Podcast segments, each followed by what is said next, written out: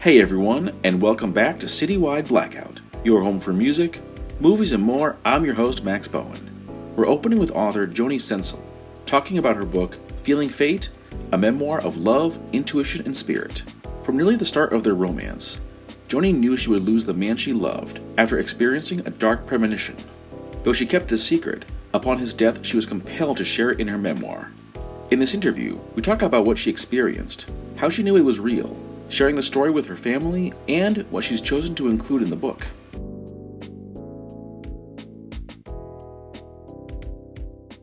And this time, we are talking authors. I am joined by author Joni Sensel for her new book, Feeling Fate, a memoir of love, intuition, and spirit, available through She Writes Press. And welcome to the show. It's so cool to have you here.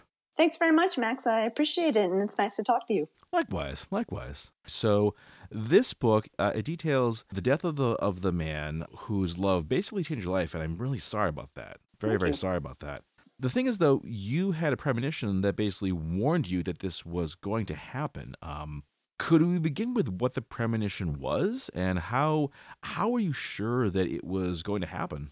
Uh, we can begin there. It was our the second weekend that we had spent together as a couple, as it were. Um, we were in Hawaii for a couple of days, and one evening, uh, just as we were sort of drifting off to sleep, I was thinking about this amazing relationship that had happened to me relatively late in life and just feeling so lucky. And I had the sense of a voice saying to me, You can have this, but you will lose him. And partly because it came in that second person, it wasn't me thinking I could have this or I'm so lucky. It was this second person voice kind of in my head it really struck me and I I started sort of silently crying there in bed because I was so appreciative of what I had and that voice felt like what it was telling me was that it was sort of the universe making me a deal. I could have this joy, but I needed to be prepared to give it up. And I was willing to take that deal, but but it did make me cry. so that was the premonition that I had. I spent the next about three and a half years um, struggling with myself, always feeling this thing kind of in the back of my head and the pressure of time. And as I mentioned in the book, there were often times where I just sort of thought to myself, time needs to slow down. This is going too fast because I know it's going to end.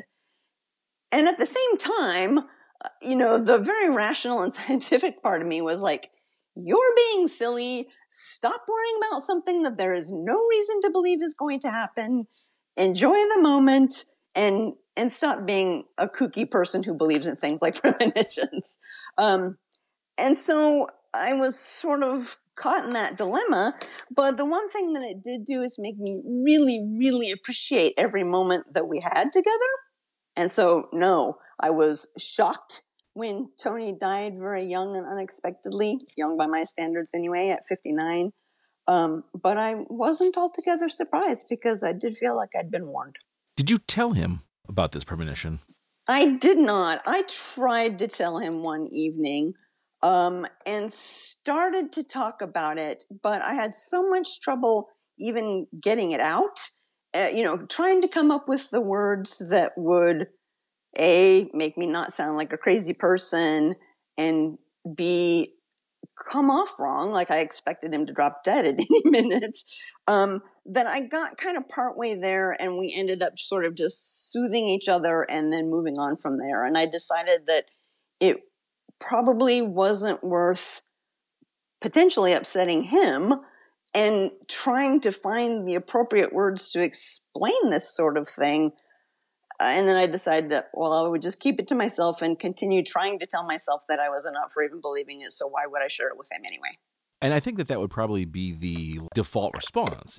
It's not like this thing said, okay, on this date, in this way, in this place, it's going to happen. It was just a, a feeling, really, that it, was Right. that it was going to happen. Tell me about premonitions. I mean, like, is this the, ti the the first time you've had one? Is this something you have some experience with? You know, this is really the first time I had a premonition like this, but I have had a number of experiences in my life that seemed like either glimpses through to a reality that's a little bit beyond what we normally consider reality, or that were in other ways the sort of experience that people call a spiritual epiphany or or woo woo experiences, if you will. And they started relatively early in my life. Um, I lost a sister when I was very young as a toddler. And I think that that might have been a factor in my openness to experiences like that. And I had several, a couple of which I kind of lay out in detail in the book, where I felt like I was being given information that I wouldn't normally have access to so those experiences, I guess, laid the ground for me to to have more belief in this premonition than I probably otherwise would have. Hmm. How do you know if it's a if it's a like a real premonition, not just a bad dream that kind of that kind of sticks with you? I don't think you do. I mean, I do think that a lot of people will sort of say they have dreams and then they have dreams, kind of capital D dreams, that feel in some way more significant or more important or connected to something else. And I guess all I can say is that to me, this felt like the same sort of thing. This didn't feel like a random thought that crossed through my mind. It felt important and meaningful and like it was coming from somewhere outside of myself.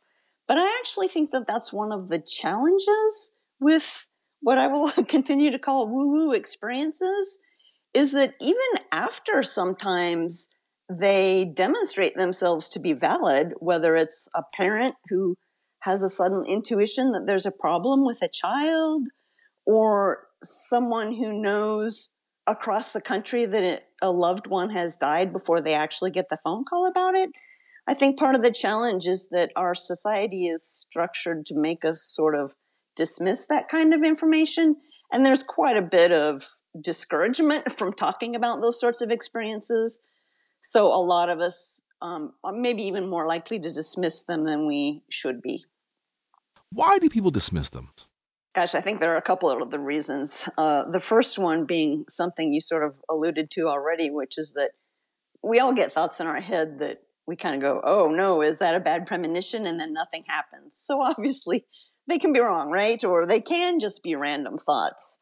Um, I I have once had an experience that sort of felt premonitiony to me that didn't come true. So I certainly know that you know maybe odds are most of them don't come true.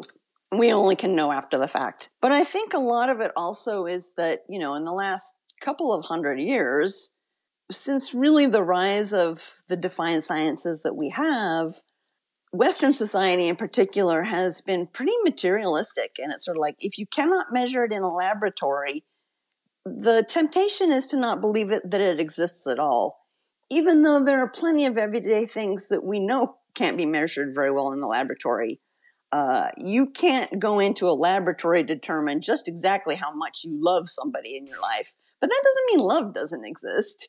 And there, there are some other examples like that from the human experience where central aspects of the human experience and emotion aren't things that we can test or prove. But that certainly doesn't mean that they aren't sometimes the most important things in our lives.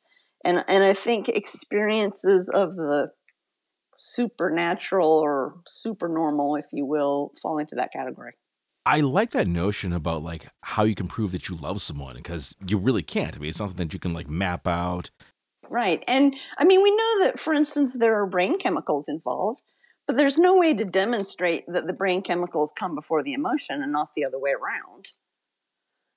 We just don't know that much about the brain. There's so much more about the brain that we don't know than the, than there is that we do, in fact. And most neuroscientists and people in that field will admit that. So I think that it's also possible that there are aspects, for instance, of time that we don't understand. You know, there's certainly, I was a physics major in college for a while, and there are certainly, there are certainly theoretical physics theories that suggest that time is not linear at all. We experience it that way, but that doesn't mean that it, it exists objectively that way by itself. Hmm. And in that framework, there's nothing to say that insights from the future can't somehow come to the past and vice versa because there's no such thing as past, present, future at the theoretical physics level. At least that's the sort of thing I tell myself when I'm making the arguments with myself about whether whether things like my experience are legitimate or wishful thinking. What compelled you to share this story? A couple of things really. I initially started writing it mostly because I wanted to lay out my experiences for myself to try to get a handle on them and understand. As a writer, writing is how I understand life and make sense of things.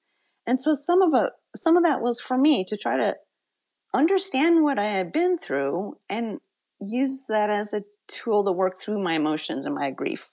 Part of it was that I wanted to write it for Tony because since I hadn't been successful in telling him about this secret, there was something in me that kind of wanted to feel like if there was a way through writing down these words to share with him, I knew you were going to leave and it's kind of okay because I was warned.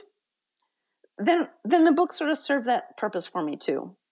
But maybe foremost and most important, as the book is in the world now, is that I want to make it more okay for people to talk about grief and loss and to talk about experiences that are hard to explain and and see that there are other people who are sort of willing to stick their necks out there and talk about this stuff because one of the things i experienced i've been lucky not to have a ton of loss in my life before now and i didn't realize just how really terrible our society is at dealing with grief and loss and talking about it and how we treat people who are feeling those feelings and so i I think we've come a long way in even just the last five years, but I think we also have a long way to go. And so I would like this book to uh, be a part of that conversation.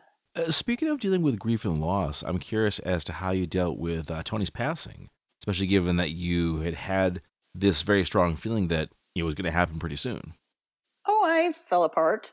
Um, I think, you know, I don't know if you've lost someone very close, but there's a pretty long period of shock where it's really difficult to kind of grasp the idea of how long forever is and that this is a final and permanent kind of thing. I did pretty well through about the first nine months, and then I started realizing what this meant for my life and how many ch- things were changing for me. And then I did sort of start falling apart. and that's partly when I started writing the book, then, because I kept telling myself this should be easier since I had this warning, and it wasn't. It didn't make it any easier. Um, so I went through some pretty dark times, and frankly, I still feel that way, not infrequently. Hmm. But I finally came to the conclusion, and as this is sort of detailed in the book, I finally came to the conclusion that I sort of have to put my money where my mouth is. I do think that the premonition was authentic.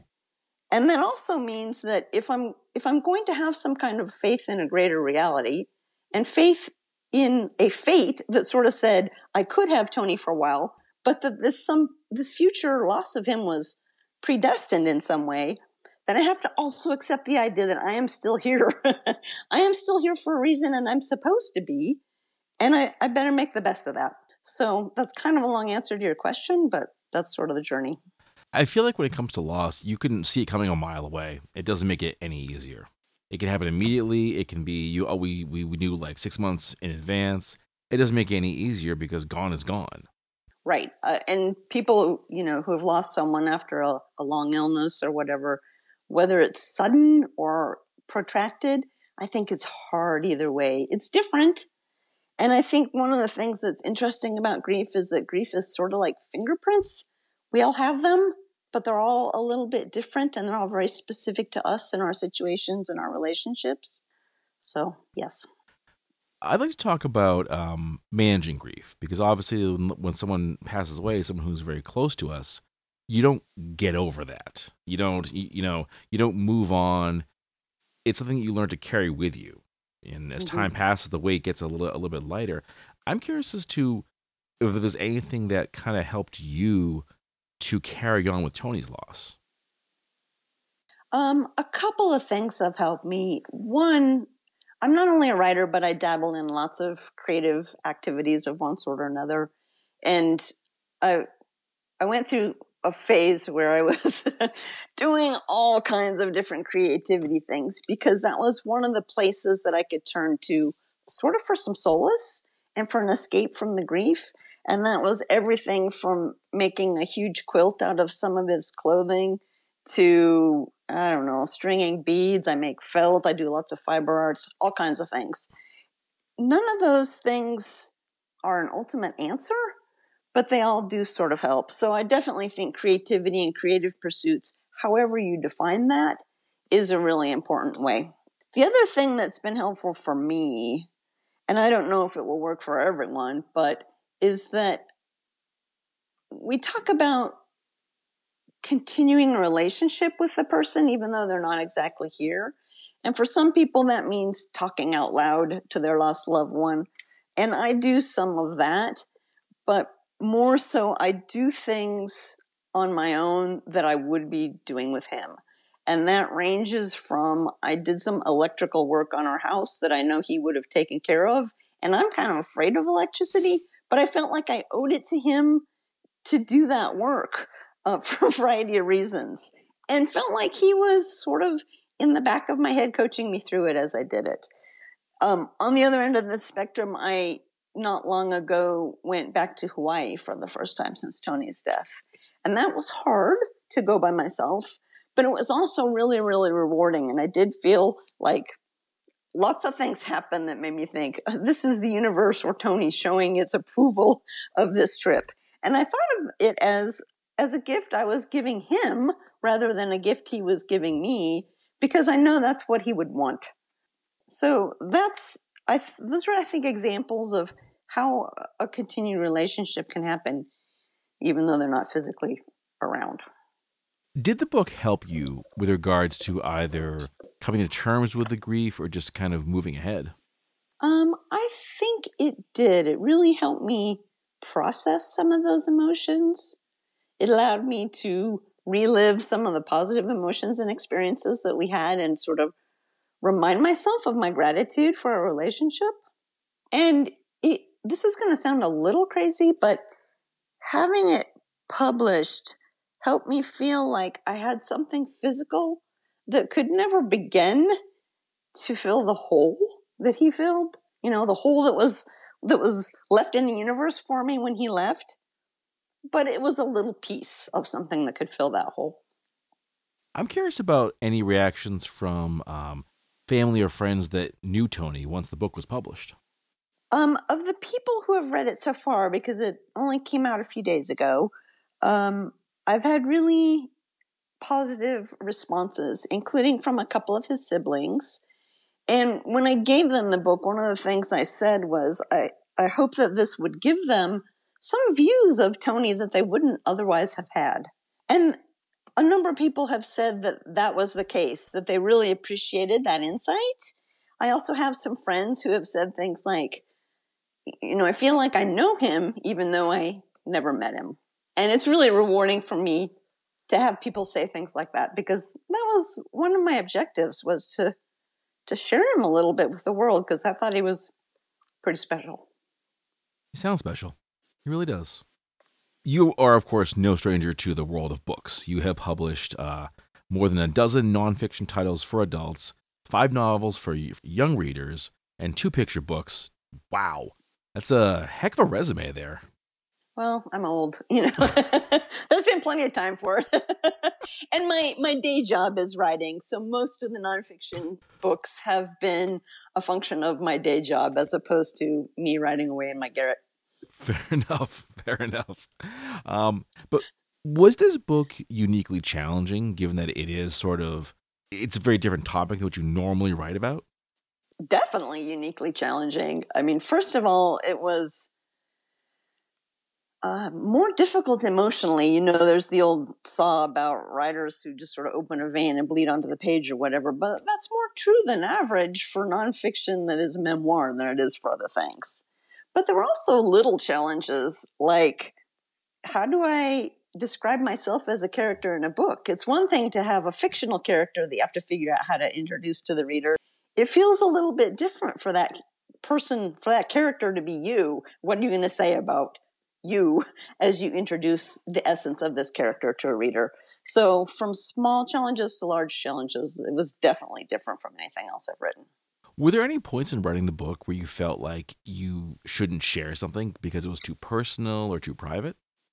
There were a couple of things that I hesitated over, but you know, as part of my campaign for people to talk honestly about things like this and some of the topics in the book, I felt like I had to live up to that myself. And I'm also at the point where um, I think I have a perspective based largely on this big loss that honesty is what's important, and I don't really care that there are some people who might react negatively to the book, and there are some people who might react negatively to me.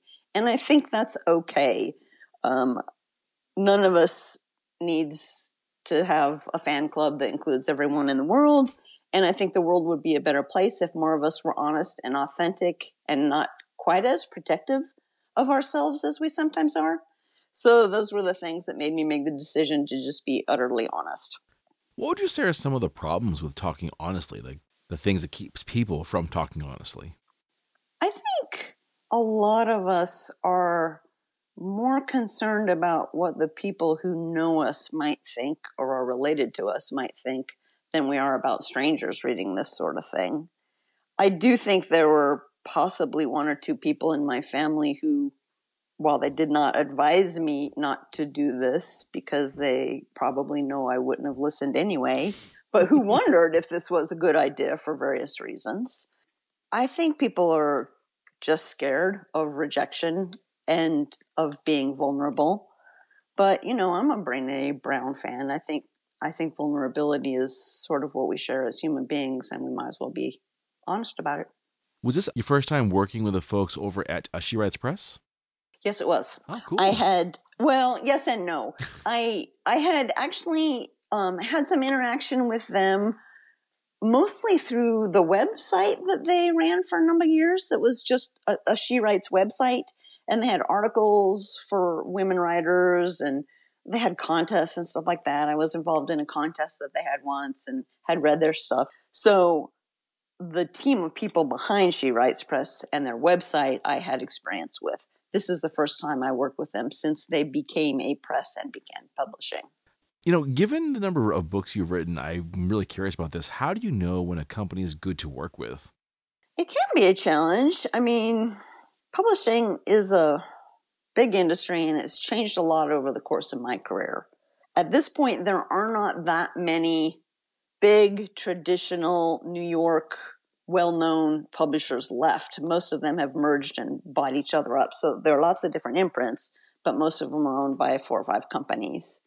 And there are also small presses everywhere, some of which are perfectly legitimate and have wonderful books and strong reputations, and some of which are little more than scams going after the money of people who would like to publish a book but don't really know that much about the industry um, because I knew some of the individuals involved in She Write Press. I wasn't concerned about that. Um, but like any writer ought to, I did my homework and talked to people who had been published by them to make sure that they'd had a good experience.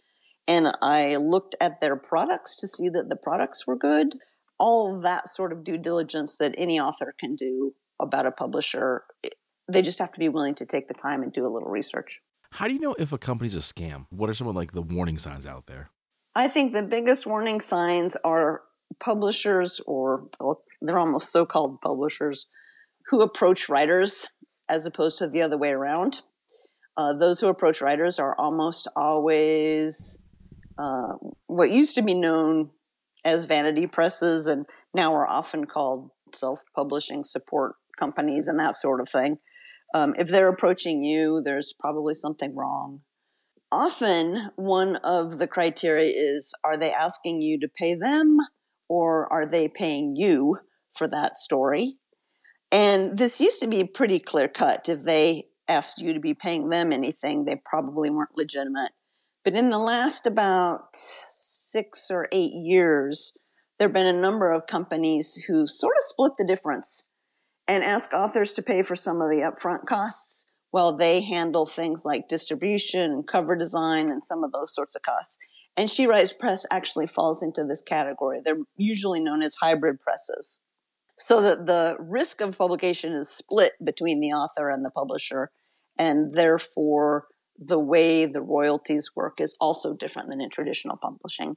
And there are increasingly hybrid presses or digital first presses that split that difference and can be completely legitimate, but that may be asking for some funds from the author too. Do you feel like that there's this like individual takeaway for this book, or is it the kind of thing where it varies on the reader?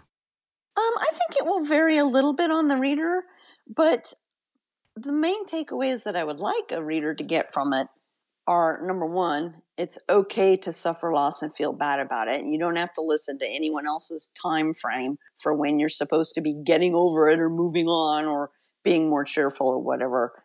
It's okay to feel your feelings, whatever they are, for as long as it takes.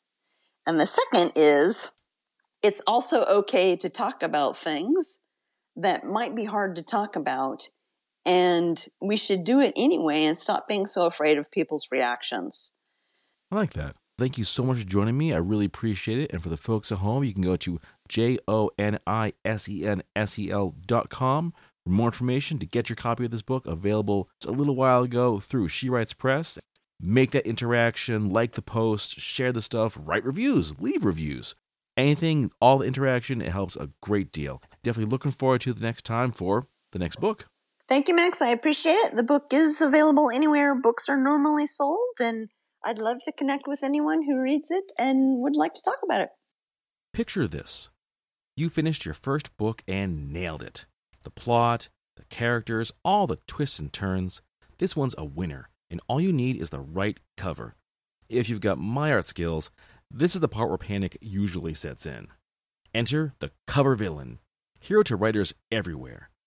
Founded by noted author Remy Flagg, Cover Villain focuses on composite image covers for science fiction and fantasy writers. Give them the details, and they'll craft a cover using popular trends that everyone will want to see. But wait, you say, I've got ideas of my own. No problem, as Cover Villain loves a good collaboration. As they say, our goal is to put a little villain in every cover we make. Want to know more? Then head to covervillain.com and follow them on Facebook and Instagram. In just a little bit, I'll be talking to the Americana band June Star as we dive into their new album, How We See It Now, their 17th release to date. Band members Andrew Grimm and Dave Hadley talk about the new directions they went in with this one and the folks they worked with. June Star is part of a really cool show in Boston happening June 28th, but they also have more than 50 shows planned for the summer. We look at some of their stops, favorite places to play, and how they handle such a busy schedule.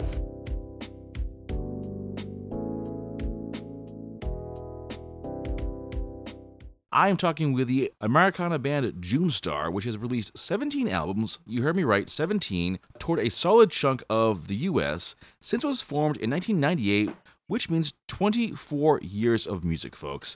Band members Andrew Grimm and Dave Hadley join me. Guys, welcome to the show. It is so cool to have you here. Oh, thank you very much, Max. We're, we're excited to be anywhere but, especially here. Ex- we're, we're, excited. Nice, nice. And speaking of wares, you guys are going to be in my neck of the woods pretty soon. Tuesday, June 28th at the Midway Cafe in Jamaica Plains. Guys, if you haven't been there, it's one of my favorite venues. Along with June Star, you're going to see the Basement Cats, Jean Paul, Jean Paul, and Big Rav. It's a 21 plus show. $10 cover. Music starts at 7:30, so do not miss this one. And uh, I really wish I could be there for the show because this uh, sounds like an absolutely amazing night. So, but question for you guys: um, When's the last time you were in the Boston area?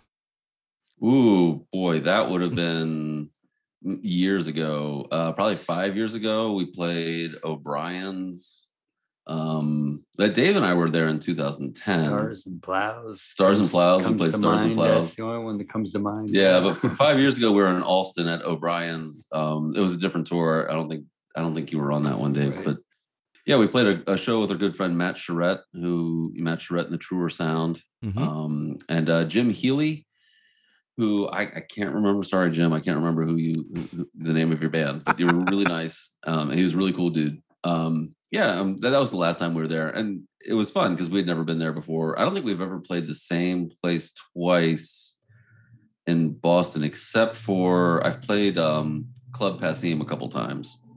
Uh, their their campfire thing, and then there was a one off show I was able to do too. Yeah, uh, Club Passim I think is one of my like favorite venues in Boston. It's a very like small place, but they do some absolutely amazing shows over there. Yeah, It's really nice. Yeah. Yeah, Yeah. and of course, um, O'Brien's they're really cool. Right in Allston, but they have been some like amazing shows over the years, and uh, of course, uh, Star and Plow, which is like a really really cool place too. All still around, as far as I know, Yeah. actually. Yeah, it's been there forever. I mean, I remember when I first started getting in, like back in '98, seeing people going to to Stars and Plow and stuff like that, and playing there. Like, because not that I would get it from the internet, but I would, I would remember seeing people's tour posters, and they would be they would be there, and I was like, oh, that must be the place to go. That and like the Middle East, and was it TT the Bears? Yeah, that yeah, that's guys had up there? that's actually That's- gone that's now though. Yeah, that became uh, Sonia, and I think the guys who run the Middle East own it now. So you have these two Mhm. really good venues, like just um, uh, side by side. Right on, right on. Yeah, we fortunately we, we actually did lose one venue. I know uh, two, uh, the Milky Way and uh, Great Scott. Um, Oh yeah, Great Scott. Yeah, yeah. that place was absolutely amazing. I went to so many shows, comedy shows too, over the years, Mm-hmm. and that unfortunately did not survive COVID. But they're they're they're looking to come back. They I think they have the money set aside, and now they're trying to find a location, which is always a tricky thing to do. Sure, but you know, I think re- reputation is half of the the battle. I mean, if you have the if you have the rep for for putting on great shows and being a great venue, it's like yeah, people want you to come back. Oh yeah, You know. definitely, definitely. So now things have loosened up. Yeah, exactly. So so how did this show come together? Well, we Dave and I had uh, booked the tour before COVID started. It was we were supposed to go out on the road in 2020, and uh, it was the first time we were working with a booking agent. And then all that got canceled um, when the lockdown happened. Um, and then a year and a half later, I didn't even talk to the booking agent after that. I was kind of like, ah, I was so depressed. I was like, you know, canceled everything. It And was 2020. yeah, it was 2020. It was like it was, it was the year of was forgetting. Like a road bump. it's a year of oblivion um two years of oblivion and Yeah. when things started to clear up I, I called dave and said do you want to do another tour or do you want to try to do another tour and he said yeah so i contacted the booking agent and he was excited to work with us um because i think you know it's part of his livelihood. It's, when somebody's calling and offering to hire someone it's like yeah you don't say no anymore. And so he was the one who who got us uh, the, the the midway cafe show. Um he's really diligent about that stuff and um i gotta say midway cafe has been really really pleasant to work with and really positive and you know i get these really nice updates from them like hey, it's gonna be a great show we're really looking forward to it and we filled out the bill and here's the bill and here's everyone's links and so so we're looking forward to it i mean we've never i've never been to jamaica plain so so i'm looking forward to it Yeah, you're gonna like it, man. And actually, um, I was I was um checking out the band's website and like touring. You guys have and I actually counted this 55 shows happening this summer uh, from Mhm. like this point Yeah. on. Yeah. That's an aggressive tour schedule. Do you like usually do that stuff? No. We we sort of did once before Yeah. years ago, but yeah. Dur- and during a previous previous wife experience i had. we were going to do it in 2020, but right. Yeah. but uh yeah it, it, the the booking agent is and once again he's just you know we contract him to book um 76 shows or 65 shows or whatever and he fills almost all the dates. Um and we we just added in the past 24 hours we added three more dates uh to our calendar and then we're we're back we're we're out from June 25th to September 4th and we're back for September and then we're back out from October 5th to December 5th Damn. and um yeah and it's it's it's crazy like we and it's it's a bit of a gamble because we don't know how it's going to go but we're you know we're i have somebody staying at my house to look after my cats so like my my, my bases are covered you know Important stuff. I've seen- Cats looked after. Yep that's that's the number one priority is make sure those those guys are okay Exactly. You know, you could always like take them with you, have them work uh, the merch table. Ooh, you know, uh, well, Mouse Mouse might be effective with that, but Maz, my other cat, she's she's she's kind of a bouncer. Oh, jeez. She's kind of she's kind of an enforcer. she doesn't back down, and and when you do her wrong, you have you you have um you have done her wrong. Oh no. Well, so Yeah, yeah. There's payment with claws and fangs. but yeah, such is life. Yeah, exactly, exactly. So, so doing this many shows over the summer, how do you like keep yourselves going? Especially like knowing, okay, we're like on the road, playing in a place, on the road, playing in a place for like three months straight. Um, I, I think the motivation really is um, we're doing it. it's the music. Yeah. Yeah, I mean, It's we, we we get the chance, the like, people that we meet. Yeah. yeah. Yeah, it- it's just, yeah, that's it. Well, a, a lot of a lot of what we see about who people are in America is through a particular lens. Uh, from and I'm I'm not a big like media's evil. I'm just saying like what we get is what we see or hear on a podcast or on a radio show or television or a YouTube clip or Instagram or God forbid TikTok. Um, And these days, from what you choose. right. Yeah. And here we're we're going to be going so. to places where we're actually going to see people, you know, IRL. You know, it's it's real life. And and part of my motivation for this tour, my personal motivation is just like I, I need to get out and see people to to prove everything that I've heard to be to be wrong about like, you know, well, most people in America are really nice. Yeah. most most people in America are really kind and warm and giving and like you know they're not you know gonna storm whatever or hurt people or things like that. So so I'm looking forward to that. And the other thing that really kind of motivates me is also you know it's uh, I just turned 50 last year and we've never really gone out this extensively. And so I'm looking at that the backside of that hourglass has been flipped and it's like well i don't know how much time i have to really go do these things.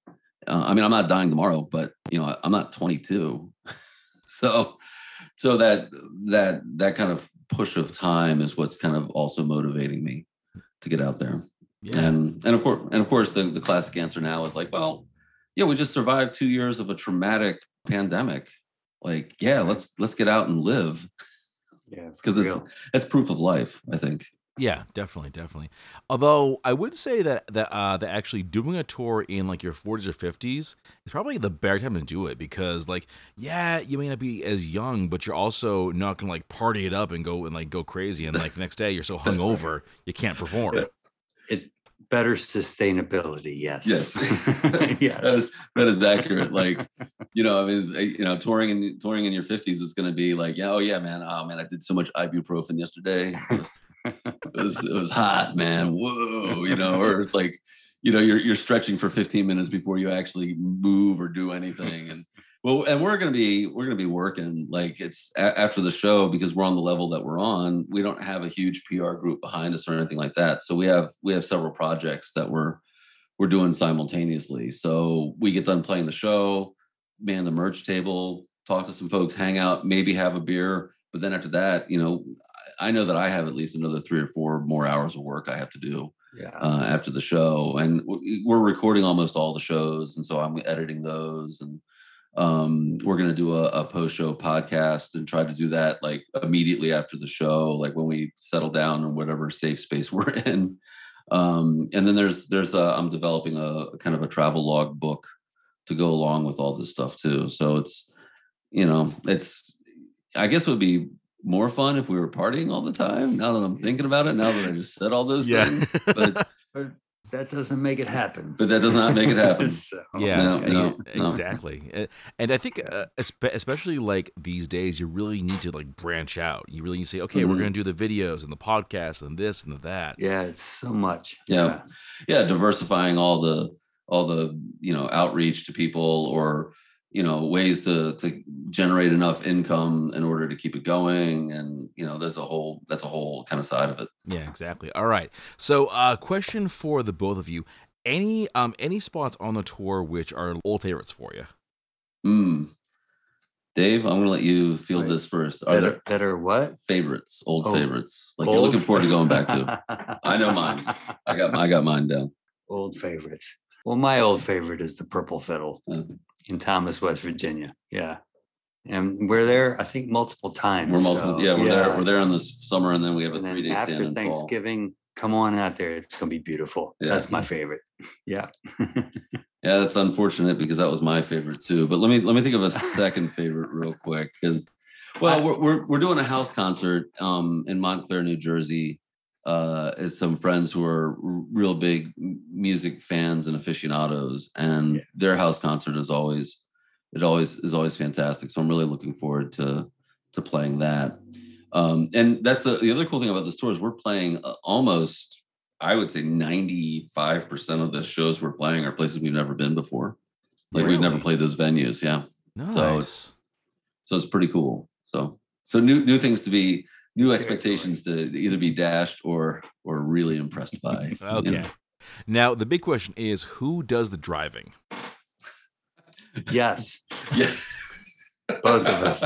yeah, we, we both do it. We um this this tour um this tour is really special because Dave and I are, are splitting a lot of the costs as well. And there was a, a long time. In fact, I would 22, maybe 21 years out of the 24 year existence of June Star, I really kind of bankrolled everything and, and was able to do that. Um, I, I taught high school for 20 years. And so I had that income on the side. Um, I had that really big public school teacher money. Um, you know, it's like I wake up every day and I'm like, which Ferrari and I'm going to drive to school? I don't know. You know, as I have my Condor egg omelet. But, um, so, but but this time we're we're kind of splitting everything, and so we decided. And so I w- I would drive a lot uh, in the previous tours. Um, but Dave, I mean, if I ever asked Dave to, to drive, he would. But this year we're splitting it up every 200 miles um, to switch up drivers. That seems like the most kind of It's a safety thing too, you know, Yeah. just easy. Yeah, exactly. Exactly. Now, Dave, I was wondering how how long you've been uh, with June Star? Since 2009. Wow, no Um, kidding. Yeah. Yeah. All right. He, he still doesn't know the name of songs. No, Uh, I'm bad with names. Who are you? Where am I? What's this place? Exactly. Sounds What's like going a on? song. Yeah. There you go. There you go. Why am I? Why am I doing here? Yes. exactly. Well, I I asked that question because uh, because obviously you guys are like old hat with uh, touring together, and from what I, I hear tell, bands on tour they either like love each other at, at the end of it, Mhm. or it's just like knives drawn. Never want to see you again. Get the hell out of here. Right, right. Well, and and the thing about that is like uh, when Dave and I started touring together in 2011 was our first tour together.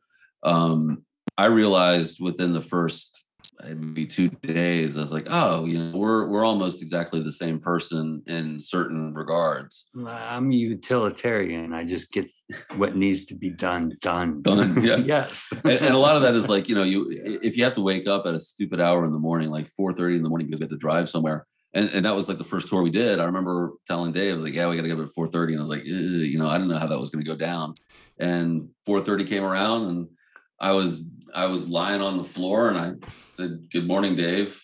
And dave's good morning andrew. I was like okay you good? Yeah. All right let's get some coffee. Okay all right great. Yeah and, and we're so On our way. like traveling together you know i'm i've become really easy to get along with on the road. And also like i i understand the value of the person riding next to me. Like dave dave is a he's he's a good friend but he's also a very valuable and expressive and creative artist. Um and he's playing he's playing an instrument that i have no idea how he does it. And you know yeah there's a certain there's a certain alchemy to the pedal steel.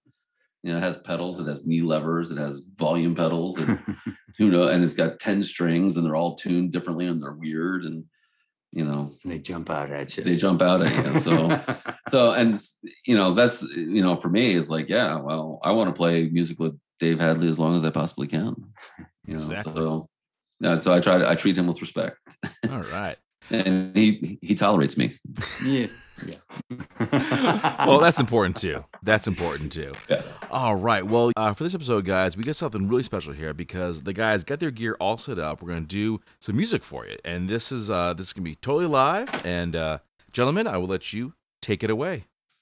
awesome thank you so much hmm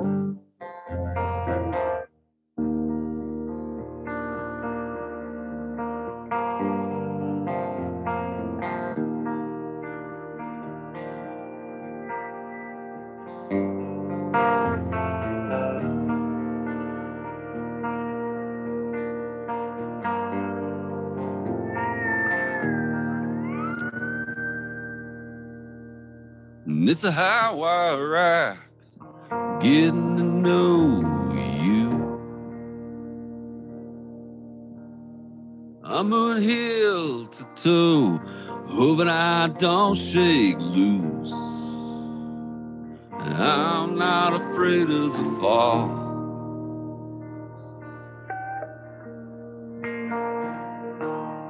With the lights in my eyes, I can't see my next move. And there's ways to go, only one way. I'm not afraid of the fall.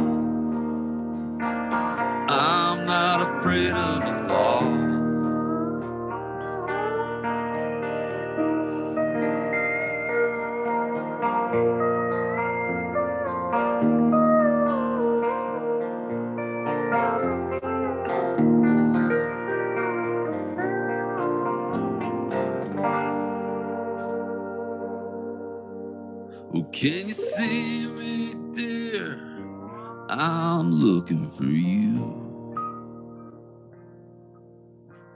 And now the crowd is a blur. I'll be seeing you soon. I'm not afraid of the fall. It's a part of somebody's plan. I'm not afraid of the fall. I'm afraid of where I'll land. Of the fall. I'm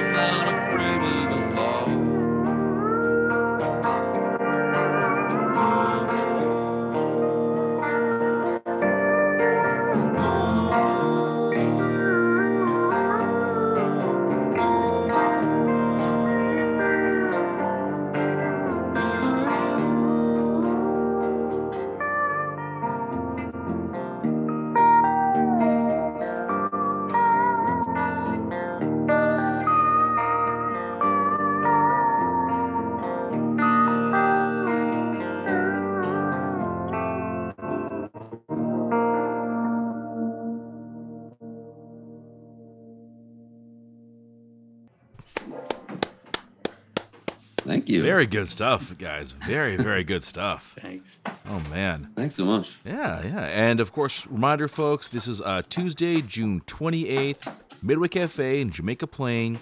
$10 cover, 21 plus, doors open at 7.30. You got Basement Cats, Jean-Paul, Jean-Paul, Big Rev, and of course, June Star. Get your asses down there. It's going to be an, an, an absolutely amazing show.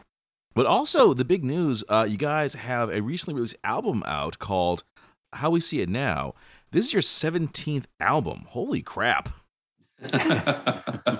yep. We, we just don't know when to quit.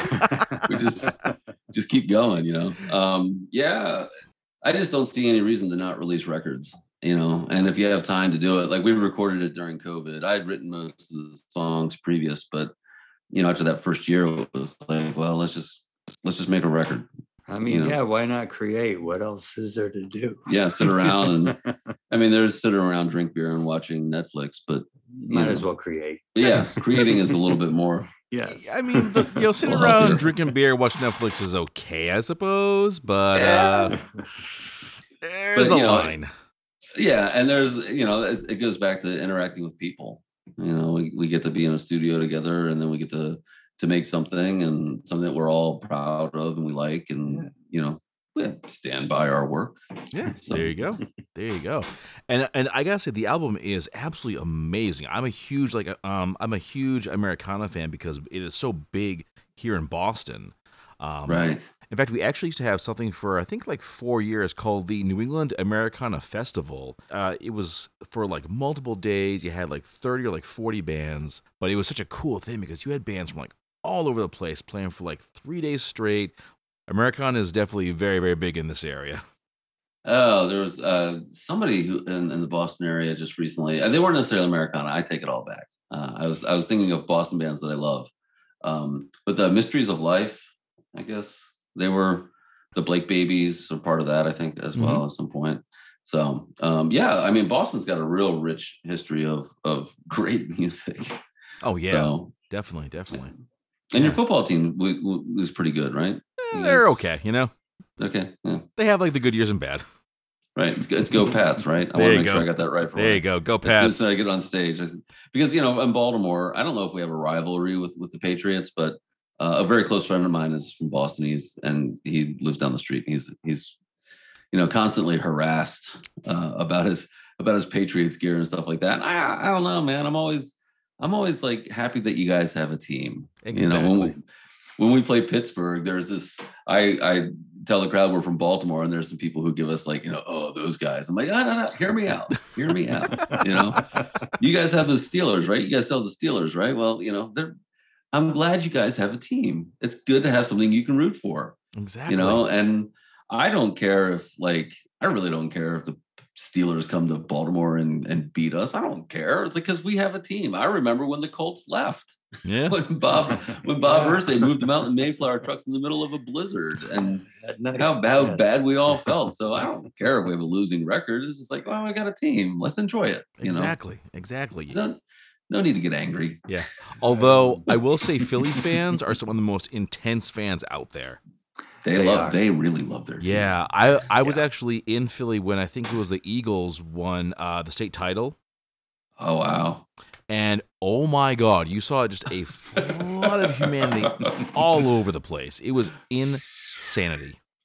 Yikes! Yikes! Yeah, exactly. When when uh, when uh, the when the Ravens won the Super Bowl, uh, I guess that was 2013. Right. Uh, Dave and I were flying in from San, Francisco. and uh, we were listening to the game and and uh, at the time I was living in Baltimore City and and Dave was in Baltimore. You were in Baltimore too. I think I was. Yeah, yeah, yeah. And we got over and we're like, oh, please just we're waiting for our, our Uber or the bus to get the shuttle to get the car so we can drive. And I was like, oh, just kind of please delay, please time out, please time out because we it looked like the or the that the Ravens were going to win, and I just didn't want to have to drive in the Baltimore streets at that point That was the only way. it was the only way we were going to get home. And it's like, you know, just as we were rounding the corner to my neighborhood, people were starting to spill out of the oh. bars.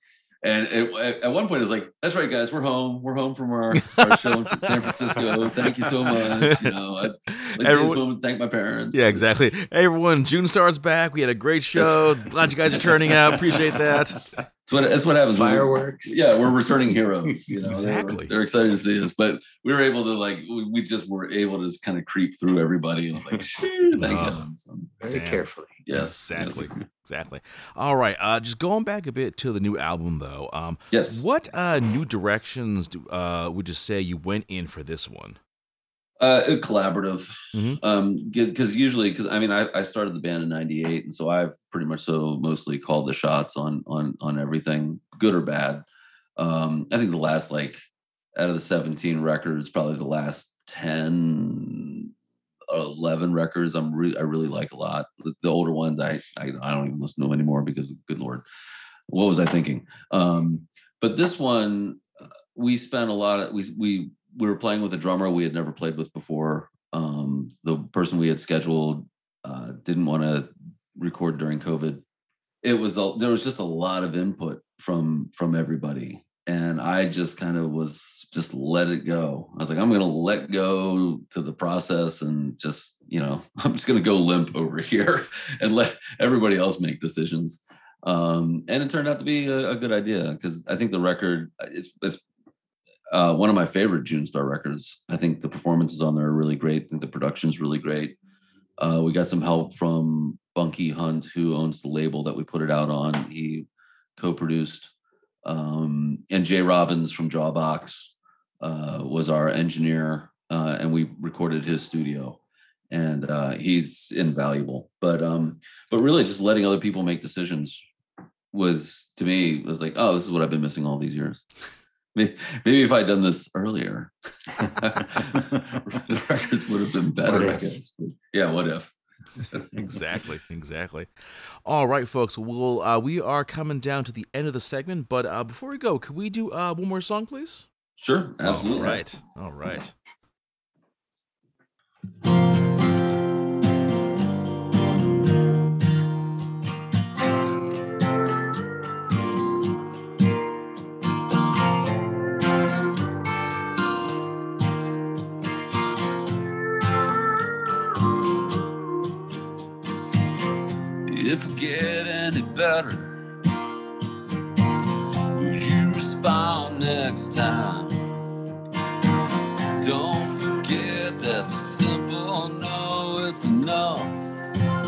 to satisfy. You see, it gets so lonely when you wait this long.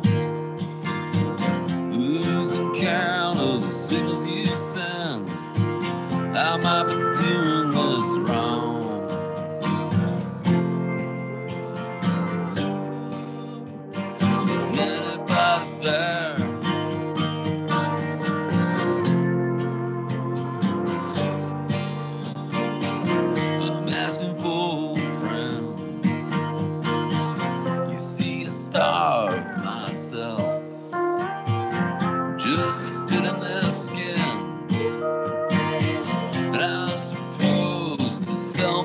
soul.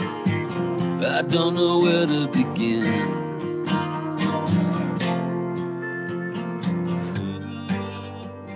Is anybody there?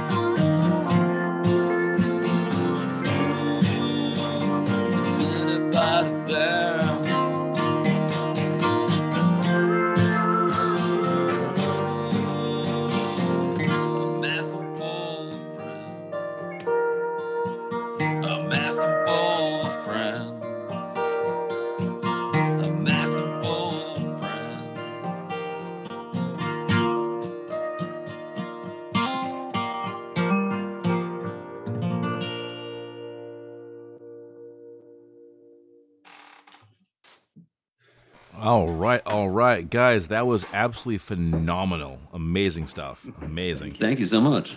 All right, folks. Well, we are now at the close. I'm sorry to say, but it's got to happen eventually. Uh, I want to give uh, give a big thanks to Andrew Grimm, Dave Hadley of June Star. Thank you guys so much uh, for joining me. One more time, Tuesday, June 28th, Midway Cafe, Jamaica Plain, Basin Cats, Jean Paul, Jean Paul, Big Rav, June Star. Doors at 7:30. 21 plus, $10 cover. Get your asses over there. You will not be disappointed. And of course, guys, go to Junestar, J U N E star.com for more information. Buy the music, follow their socials, all the stuff I am always saying. The engagement is always crucial. And guys, thanks again. And hopefully, we can do this again very, very soon. Absolutely. Thank you, Max. Really appreciate it. Thank you very much. Hey guys, what's going on? This is Brian Murphy from One Time Mountain, and you're listening to Citywide Blackout with Max Bowen. Rock on.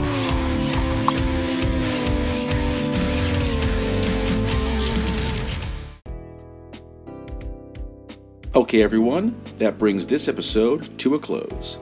You can follow the show on Facebook under Citywide Blackout and Twitter and Instagram under Citywide Max.